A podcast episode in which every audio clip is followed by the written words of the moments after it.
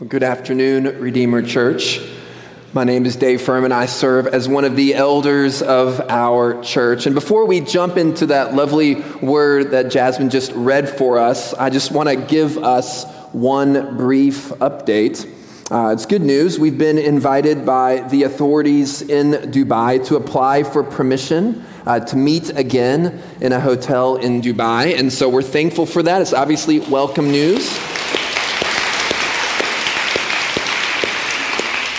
Uh, we praise God for that. It'll likely take at least a month from now before those permissions uh, come through, uh, if they come through. And we have no idea what the details will be uh, or what the requirements will be to attend. We have no other details, but it is good news uh, that they've invited us uh, to apply. And so we do praise God for that, and we do hope that we could be reunited together as a church in Dubai in the not so distant future. And so we want to pray for that. We also are thankful for the authorities in working hard to keep us safe over this past year and a half. And uh, we want to go to the Lord in prayer, even now. So before we jump in the word, let's pray for this. Let's pray together. Oh, Father, we thank you for this privilege of gathering together today. Uh, we praise you for uniting us as one people in Christ Jesus, the Lamb of God. Oh, Father, you know that we yearn to be back meeting in Dubai, and we ask that you would allow us the privilege of gathering back there. We thank you for the generosity of the rulers and how they've been so kind to us over the years. We continue to ask that you would bless them and give them wisdom on how to lead in these times. And would these permissions come through in the next month? Well, Father, we pray this in Jesus' name. Amen. Well, if you haven't already opened your Bibles, please open up to John chapter 1. We're going to finish off the first chapter of John's Gospel today. We're going to look at verses 35 on through verse 51. We'll show a few verses up on the screen, but you'll really want to have the, your own Bible uh, open in front of you so you can follow along. In this passage, we see the account of how Jesus calls his first disciples. And this passage really takes place in just two days. Verse 35, again the next day. Then down in verse 43, you see again another time marker, the next day. We have two days, we have two scenes, and in these two scenes, we have Jesus call his first five disciples. On the first day, Andrew, John, and Peter, and on the second, Philip and Nathaniel. And in these two scenes, we're going to see three realities, three realities that will serve as our outline today. So if you're taking notes, number one, we'll see a Savior calls. Number two, a sinner follows. And number three, a saint proclaims. A Savior calls, a sinner follows, and a saint proclaims. Now, since these scenes parallel each other in many ways, we won't, we won't, necessarily be going verse by verse through all 17 verses. We'll be jumping around a little bit between the two scenes. But point number one first, we'll see a Savior calls.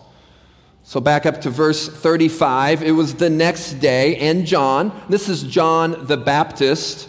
We'll notice that John the Apostle, the author of the book, never names himself. And so, whenever the author here refers to John, he's referring to John the Baptist. Here, John the Baptist is standing with two of his disciples, and Jesus comes by, and John shouts out, Behold, the Lamb of God. And just like that, the two disciples of John hear this, and they begin to follow Jesus. We see in verse 40 that one of the disciples was Andrew. And it's interesting that he's presented with the clarifier. This is Andrew, Simon Peter's brother.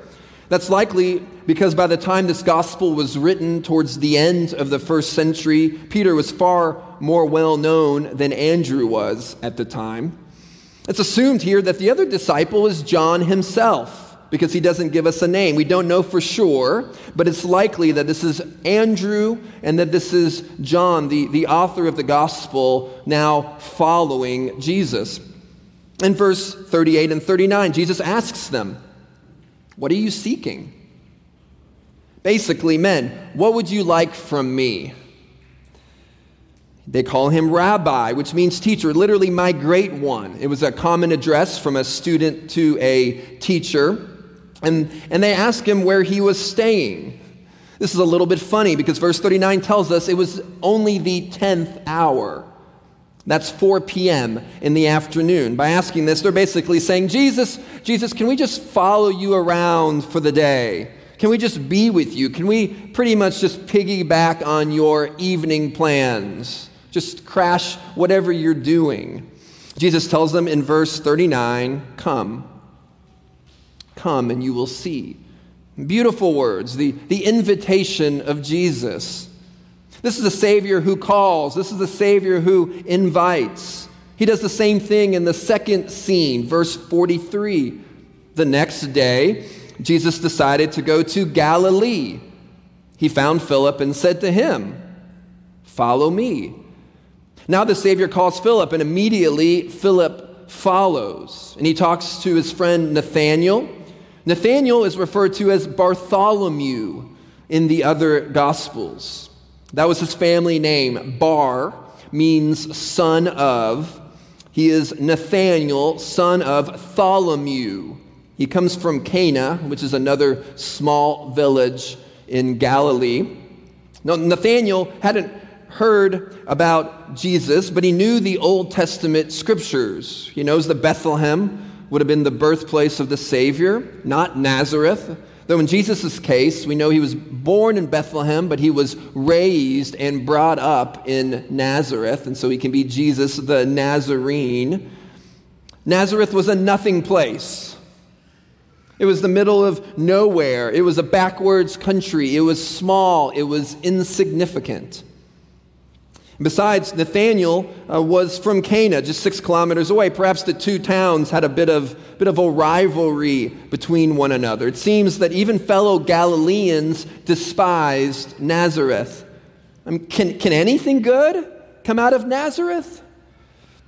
In a world that would say God would never go to Nazareth and that God could never come out of Nazareth, he did. I mean, you'd expect him to, to come to Rome, you'd expect him to come out of Rome. But Jesus didn't come as a general, he didn't come as a member of a religious party. He came as a carpenter. He didn't come from a successful family, but a poor one. He wasn't born on a bed at the Holiday Inn, but in a manger. And when his parents brought him to be circumcised, their offering it was two pigeons. It was the offering of the poorest of the poor. He was part of a poor family in a backwards town in the middle of nowhere. Those in Rome would have thought Jerusalem was a nothing town. Those in Jerusalem would have thought that Galilee was a nothing place. And in Galilee, well, Nazareth was at the bottom of the Israelite town rankings. Lonely Planet uh, wouldn't have listed it on its tourist sites. This was the low of the low. Everything about Jesus in terms of the world was nothing. He was a nothing man, born of nothing parents, in a nothing town, from a nothing region. There was nothing impressive about Jesus. He came in weakness and he died in weakness. But, friends, God loves to work in ways that turn the world's expectations upside down. 1 Corinthians 1 27 through 29 says, But God chose what is foolish in the world to shame the wise. God chose what is weak in the world to shame the strong. God chose what is low and what is despised in the world, even things that are not, to bring to nothing things that are, so that no human being might boast in the presence of God. No, weakness, friends, is always the way. Weakness is the way so that the spotlight and the glory could come to Christ. And we see this displayed in the incarnation and life of Christ, and then later on in the death of Christ. that's what John the Baptist shouts out in the beginning of our passage. Now, a lamb, the Lamb of God. Jesus is the Lamb of God. Well, a lamb isn't known for its strength. No, here a lamb was known for its death. They were slaughtered for sacrifice, helpless animals. Now, our Savior would not come to win a military victory, but to die for his people. And yet, all was not what it seemed. The Lamb of God, this Nazarene, was the very Son of God, was in the exact nature of God, was God Himself, was God in the flesh. He was all powerful and all knowing. The Savior who comes in weakness would also display His strength in His own timing. Look at what Jesus says to Nathanael. Look at verses 47 through 49.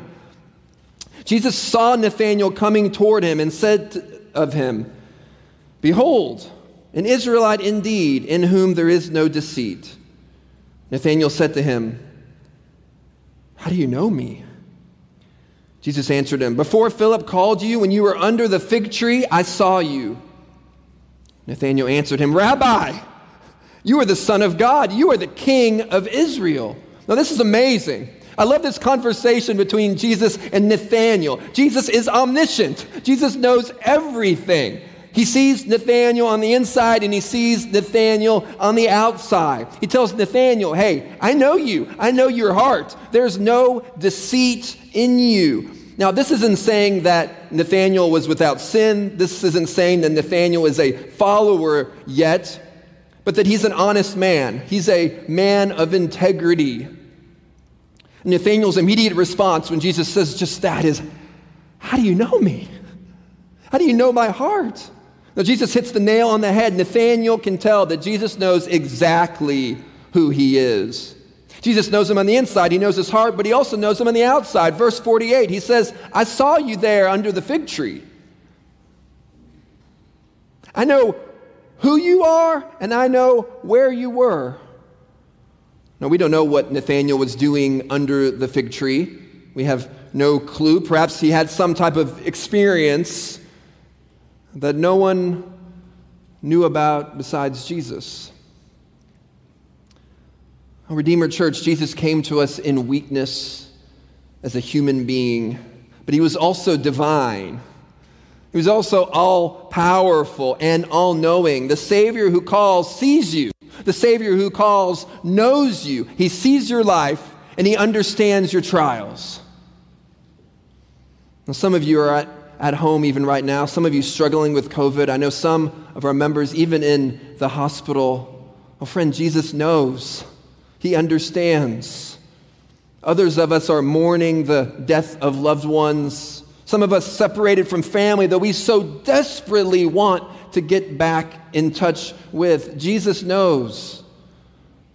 Those of you in chronic pain, those of you struggling with depression or facing injustice, those of you having struggles within your own family, Jesus knows. Jesus knows where you are, and Jesus knows who you are.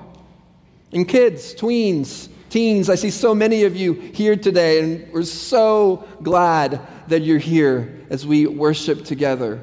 Jesus knows you too. Jesus knows where you are. Jesus knows who you are. Jesus knows what you're going through. And I don't know what you're going through. Maybe something here towards the end of the school year, something with friends. I don't know what your issues are. But, children, Jesus knows.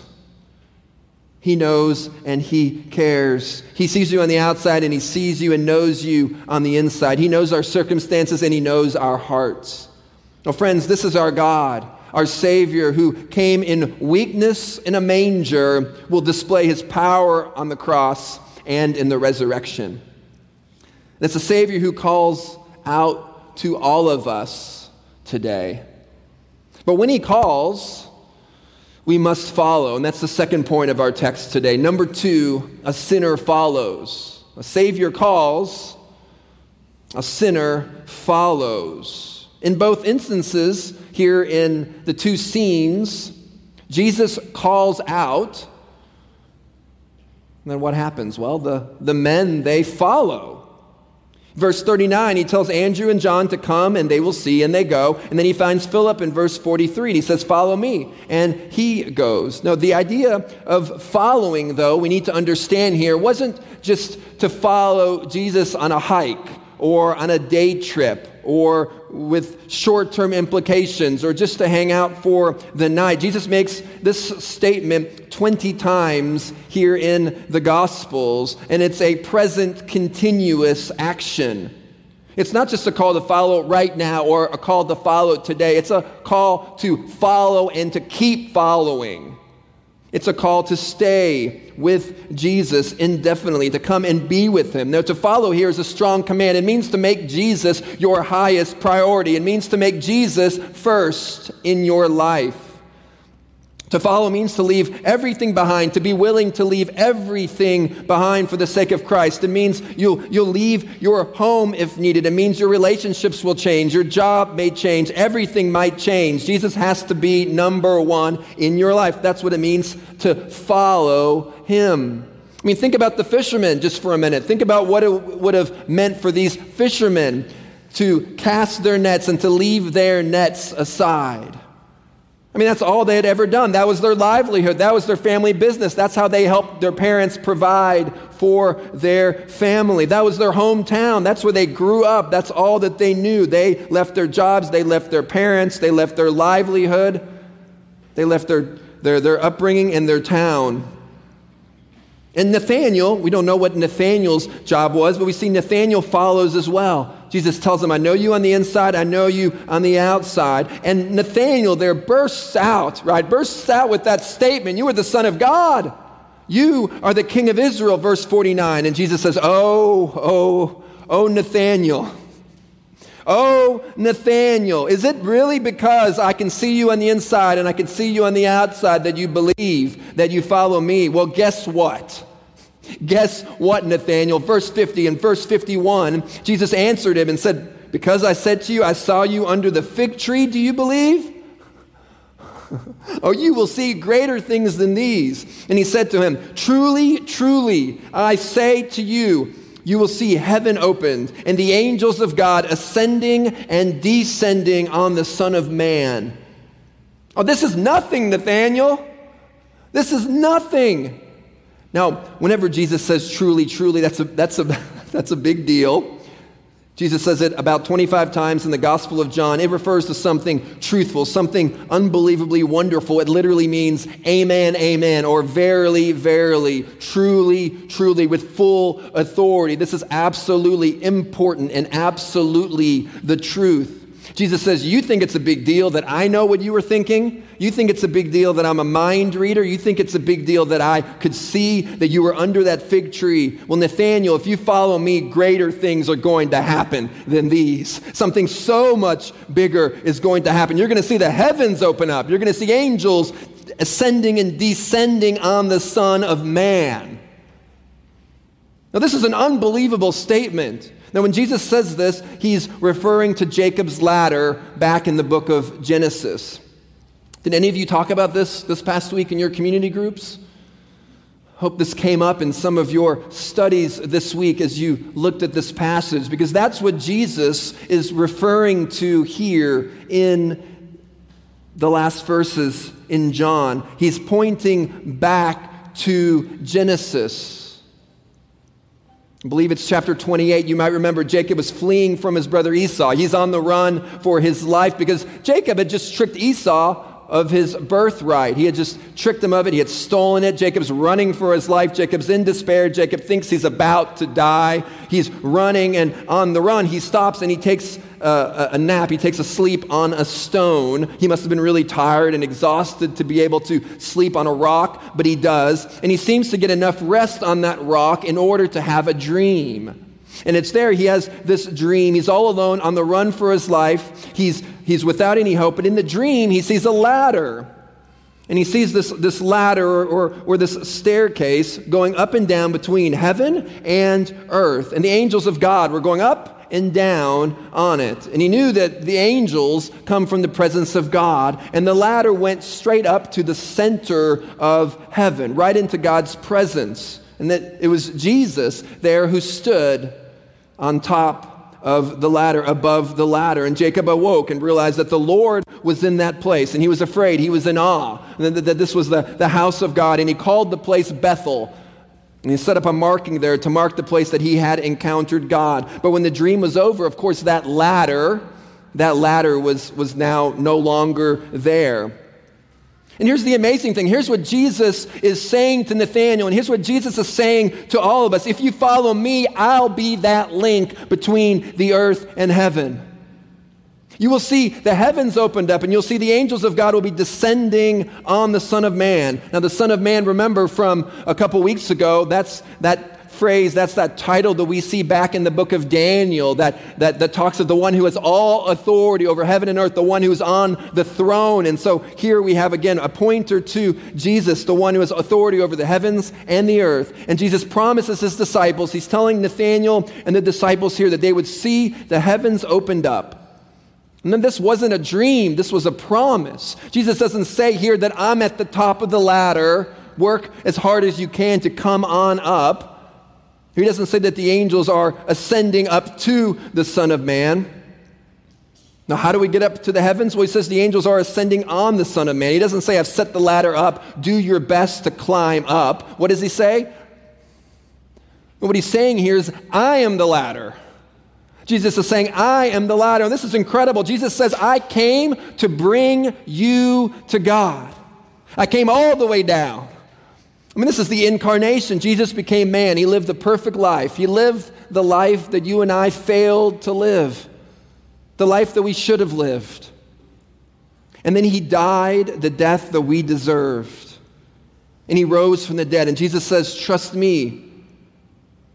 Trust me, and you can come to God. Jesus was the ladder. He is the one who bridges the great valley of sin that's created this, this gulf, this valley between God and man. He's the bridge between heaven and earth, He's the ladder between heaven and earth. Jesus is saying, Nathaniel, you haven't seen anything yet. You've seen nothing yet. As you come and you follow me, as you enter into fellowship with me, as you enter into a relationship with me, you're going to see greater things than these. You're going to come into the very presence of God. And this is incredible. Oh, friend, if you're here and you don't yet know Christ, this is a promise to you if you follow him.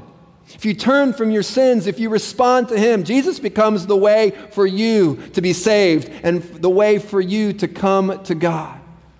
It's the only way. Now, on our own, there's no way we could ever make it up that ladder to God. God's holiness demands our perfection. God's holiness demands our perfection. And none of us have lived even a perfect day, much less a perfect life. Well, how do we do this? Well, how are we saved? How does the ladder become, how does Jesus become our ladder to God? Well, we believe. The Bible says we repent of our sins and we believe in Him to save us. You call Him the Son of God, you call Him the King of Kings. You trust that He is the only way to God and that He's come all the way down to save you. And so, friends, do you believe? Do you believe? Have you, have you followed Christ?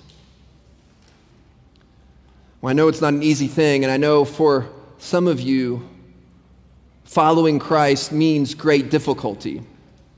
I'm not going to pretend that following Jesus is easy for any of us. It's hard. Jesus demands our everything. It often looks like these fishermen. It may mean leaving your job, it might mean leaving your family, it might mean being persecuted for Christ, it might mean losing everything that you have. And we need to know that following Jesus is no simple task.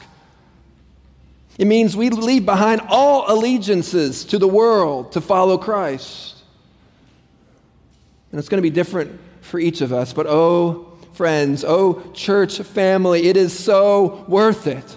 There's nothing better than a personal relationship with Christ. He knows you, He understands us, He cares about us, He listens to us.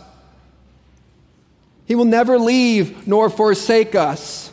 He loves us perfectly. He's the one who made us. He made us to be in a relationship with Him. That's why we were created. That's why we were made in the first place. That's why when we seek after the things of the world, they will ultimately fail us because we were not made for the world, but we were made for Christ. And our hearts can only be full when we live in relationship with Him. Everything else is going to leave us empty.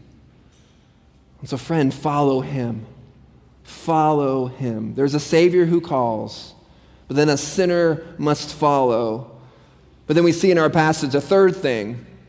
Number three, a saint proclaims. That's the third thing we see. A saint proclaims. And by saint, I'm referring simply here to a believer, not some special class of believers, but every believer everywhere. A sinner follows, but that's not all that they do. He or she can't help but proclaim Christ to others. A saint proclaims. Notice what we see in these passages. What's the first thing that Andrew does in verse 41? We first found his own brother Simon and said to him, We have found the Messiah, which means Christ. Andrew immediately goes to his brother.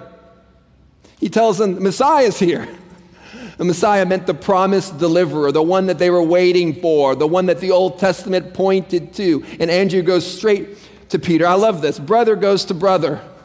Maybe you're a kid, tween, or even a youth in here, and you've had your share of battles with a sibling. Now, no need to confess right now. But perhaps there are times when you maybe fought over your side of the room or whether, whether your sibling can borrow your stuff or whatever it may be. Maybe you're tempted to compete or to compare yourself with your siblings. Well, that's why I love this here, because you have one man who immediately races to go tell his brother. Well, some of you may, maybe uh, don't have any siblings. You can think of a close friend, you can think of someone in your life. And you see here that the one closest to Andrew, his brother, he immediately rushes to bring Peter to Jesus. I love this. And it's funny to me that Jesus gives him one look and just changes his name. How, how would you like that? Just like that. Hey, you're Simon no more. You're Cephas. How would you like that? First time he meets him, following Jesus may even mean giving up your name. Doesn't seem like Peter complains. Now he's following Jesus. Andrew became a personal evangelist and goes to the one closest to him first. And notice what he did. He shares his testimony, verse 41. We found the Messiah. He's here. He tells Peter what happened. He brings Peter to see Christ. Now, do you notice this, fellow Christian? Perhaps the best opportunity for ministry that we have is to share the story of our experience of salvation and then point them to Christ to point them to Jesus, to point them to, to, to, to, Jesus, and to share the story of how we first encountered Jesus. Well, these first disciples, they were amazed at Jesus the Nazarene. They were standing amazed in the presence of Jesus. That's why I love our baptism testimonies. I love when we get to hear stories of how men, women, teens have been changed by the gospel because we get to hear about how people came to know Christ, and it almost always involve, involves one person telling another person or several people sharing their testimony and the gospel to that person that eventually, by the power of the Spirit, saves them. I mean, notice that many who come to Jesus in this chapter come because of someone else's witness. John the Baptist proclaims Christ to Andrew and John. Then Andrew tells Peter.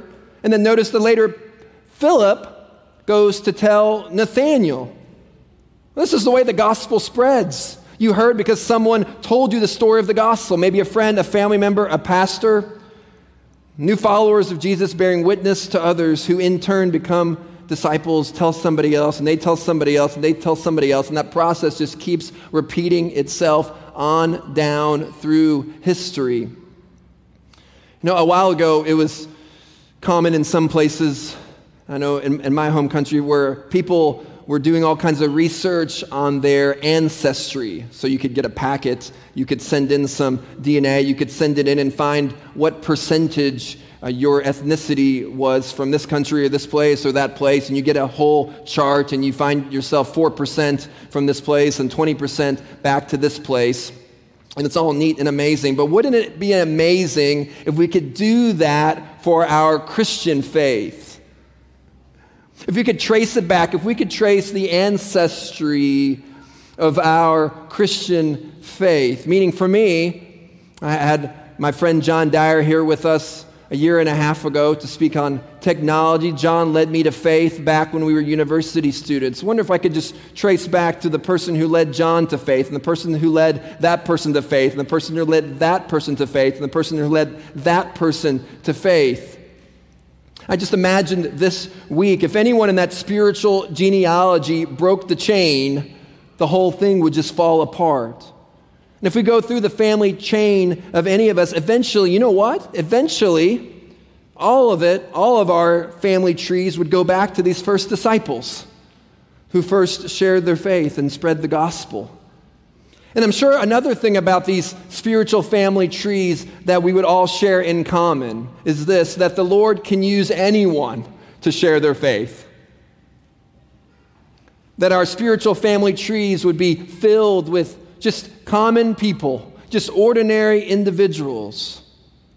And the Lord can use anyone. Think of these first disciples here. Who were they? Who were the very first five that Jesus pursued? Well, most of them, they're, they're fishermen. They're fishermen from the same small village in the insignificant region of Galilee, doing an ordinary job. Now, Jesus can take anyone, He can transform anyone into men and women who can change the world. He takes nothings, He takes nobodies. John the Baptist, think about him. He was a unique person, right? He wore camel's hair, and his meals were locusts and honey. And think of these men here in this group of disciples no priests, no Pharisees, no Sadducees, no scribes, rather humble fishermen. These are the first preachers, the first missionaries, the first church planters. He can use each of us to tell of the glories of Christ. And so, church, Redeemer Church, go ahead. Go ahead and tell. Go ahead and tell of Jesus. Invite them to come and see. Now, who in your life do you need to do this for? Is it an actual brother? Like Andrew and Peter? Is it a family member? Is it a coworker? A neighbor? A friend? Now, when we see a beautiful sunset in the sky, what do we do? Well, we marvel at it, but we long to share it with someone. We want someone else to, to, to, to see it. And so you grab someone and you look at that sunset together. I remember one time years ago when our family was visiting Ireland. And the, uh, it had just rained, a big rainstorm. And the sun had come out after the rainstorm. And my son Judson was looking out the window. He was a little, little boy at the time. And he looks out the window and he sees the most amazing double rainbow. Now, it's amazing for a kid who grew up in Dubai. He had never seen a rainbow before. And so he screams out uh, to us to come and see what he was looking at. And so we all came running and rushing out to the window to look outside. And we all discovered this beautiful double rainbow that was full from one side to the other side of the, the sky. And so then we ran outside chasing this rainbow to try to get the best view of it. It was a delight. Oh, friends, when we witness something so amazing, we can't help but shout it out to everyone around us. We want to share it with others. Full double rainbows in Ireland are amazing. But there's nothing more beautiful than Jesus. Jesus is better. Jesus is far better. When we meet Jesus, He's the most exciting reality in our lives. Jesus is better. He is better than all things. So, friends, are you excited about Jesus? Does Jesus excite you? Does having a personal relationship with the Savior of the world, the one who created you and the one who saved you, does that excite you? You know, Professor D.A. Carson once uh, speaking, um, I think to us here in the class, he, uh, speaking of a teacher, he said that your students, those that you teach, are going to be most excited about what you're excited about as a teacher. That your excitement is going to rub off on the students. I think the same is true for the people around us. What do people in your life think you're excited about? Well, parents, what do you talk to your children about? What do they see you excited about? Roommates, what do you stay up late talking about? What about with your coworkers? Do people know that Jesus is the most exciting person in your life? Do they know that? Do they see that? Do they have any idea that that's the case? Are you calling on others to follow Jesus? I once heard someone say a true disciple is not content to go to heaven without others. Oh, church, let's be a community who invites others on this journey of the Christian life. Invite others to come and see Jesus. Invite others to come and see our community. Tell them you found the Messiah. Tell them you found the Savior. Tell them you found the true meaning of life. And if you feel intimidated or you think you don't know all the answers, maybe you feel ill equipped to share your faith, maybe you feel nervous, you wonder, are they going to ask me a question that I can't answer? Are they, are they, what, what, what, if I, what if I fumble the words? What if I'm not clear with sharing the gospel? Maybe, maybe you're here and you're in school, you're, you're a teenager and you're worried about sharing with another classmate or friend because you, you just don't know if you're going to have the right words. Well, look at these men. Look at these men here. They testified of Christ the first day they met him. Did you see that? The first day they met him, they testified of him. They hadn't gone through GTS yet. They had no Gulf Theological Seminary degrees awarded. There was no graduation. It was literally their first day of training, first day meeting Jesus, and they go and they tell and they share. They just see Jesus, and they, they've got to go tell others about Jesus. And that's it. They weren't academics, they were fishermen, men without influence, or so one would think. Well, Jesus uses humble people, the unknown, the powerless, and the weak. That's how the kingdom of God grows. He uses absolute nobodies to share about a Messiah who looked like a nobody, but was the greatest person to ever walk on the earth, the God man himself. Friends, Jesus is better. Jesus is better. He's better than anything this world has to offer. Let's proclaim him to the world. Let's pray.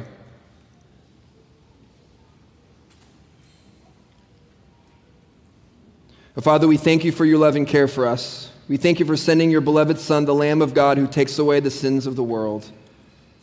We pray that we would see that Jesus is better than everything this world has to offer, and that, that we would proclaim his name to the outermost parts of the earth. We pray this in Christ's name. Amen.